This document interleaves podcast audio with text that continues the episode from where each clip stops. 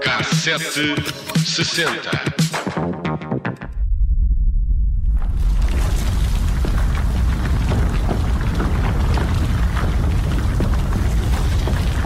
Vinte e oito de fevereiro de 1969, três horas da madrugada, Lisboa. Jorge Miguel Miranda tinha 16 anos e vivia na calçada da Estrela.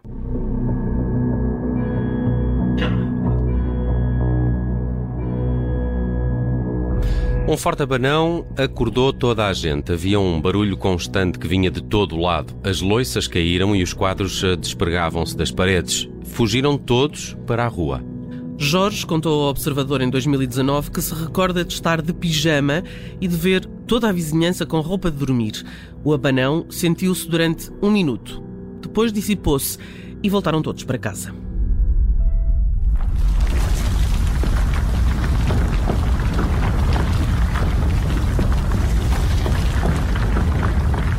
Três horas e quarenta. Coimbra. Lucília e Humberto Ferreira estavam em casa a dormir quando ouviram um som muito forte, como se houvesse lume debaixo da varanda.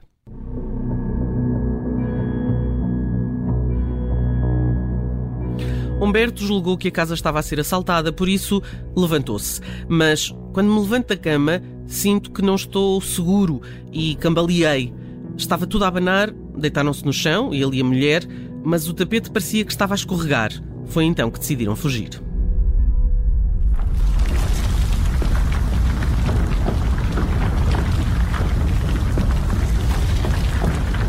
Três horas e 42 minutos. Algarve. Manuel Candeias era faroleiro do Cabo de São Vicente, em Sagres, e estava em casa, em Vila do Bispo. Em 2014, contou à agência Lusa que pensou que ia morrer com as pedras que lhe rolaram pela cabeça abaixo dentro da sua própria casa.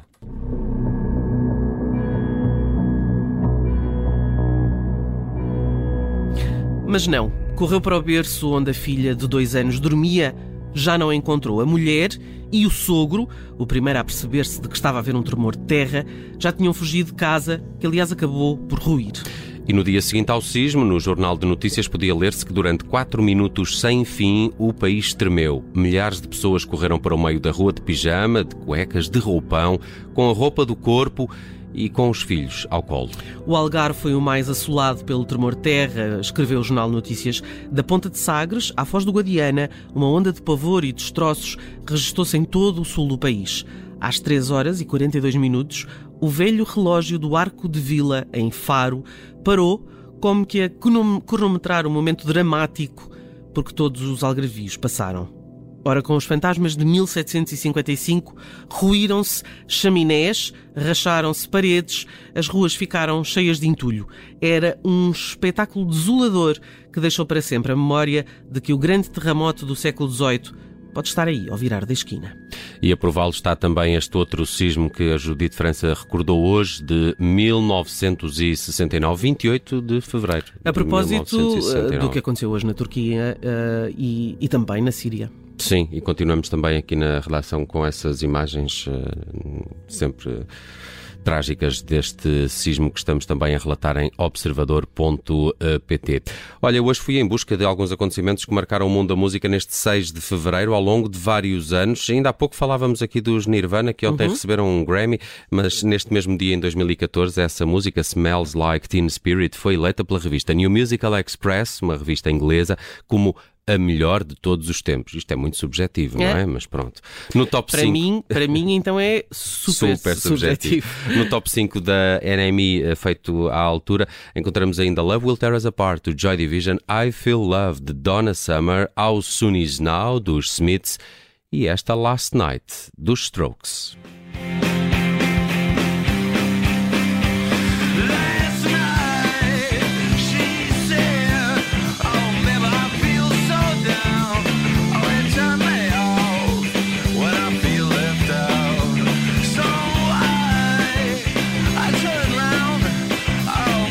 Já a 6 de fevereiro de 2008, a canadiana Feist venceu o Shortlist Music Prize, um dos mais prestigiados prémios da música dos Estados Unidos. O galardão premiou o disco The Reminder, que lhe valeu quatro nomeações para os Grammys, tanto como esta 1, 2, 3, 4. Exato.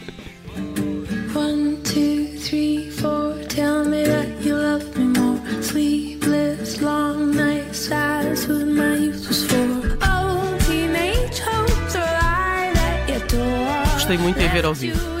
Um, Há uns tempos recordamos esta canção, mas na versão que a Feist fez com os amigos da Rua Sésamo. Há o 1, 2, 3, 4 com, com umas personagens da Rua Sésamo. ah, da Rua Sésamo americana. Sim, sim. Agora de repente. Não, Estava a era pensar- Alexandra o que é que eu era um dueto.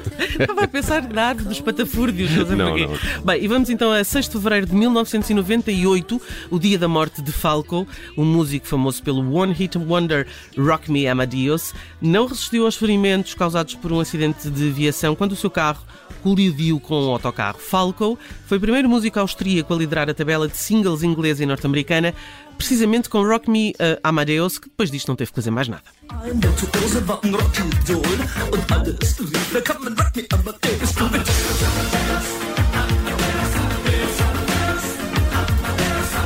Quem também tem um feito inédito, a 6 de fevereiro, mas de 1982, são os Kraftwerk, que se tornaram nesse dia na primeira banda alemã a alcançar o número 1 inglês, um feito conseguido com The Model Computer Love.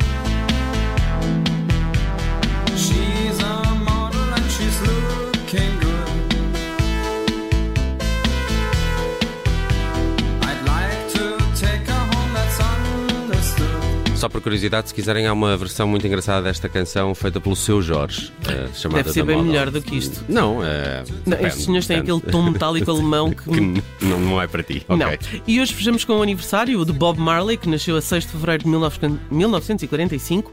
O músico jamaicano é ainda hoje um dos mais celebrados em todo o mundo e o maior embaixador do reggae, a ponto de, a este 6 de fevereiro, eh, ser feriado nacional no seu país natal. É verdade, na Jamaica é feriado hoje. Bob Marley morreu em 1981, mas a sua música permanece até hoje como sinónimo de paz e de harmonia entre povos. De resto, é um legado que vai muito para além da música que fez. Curiosa Esta, a forma como morreu, não é?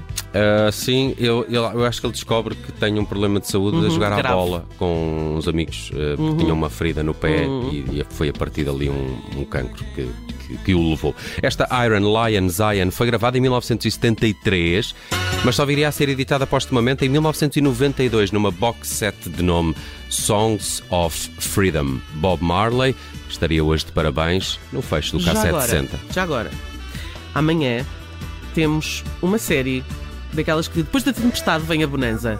Ok.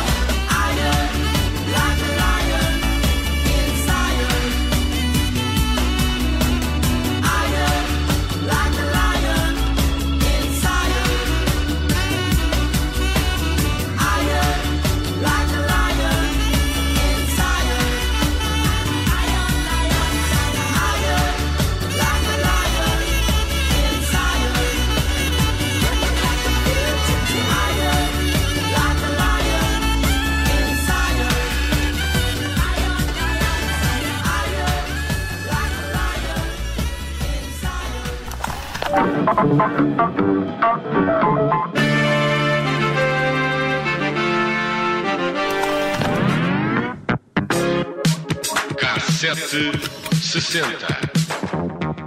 Rádio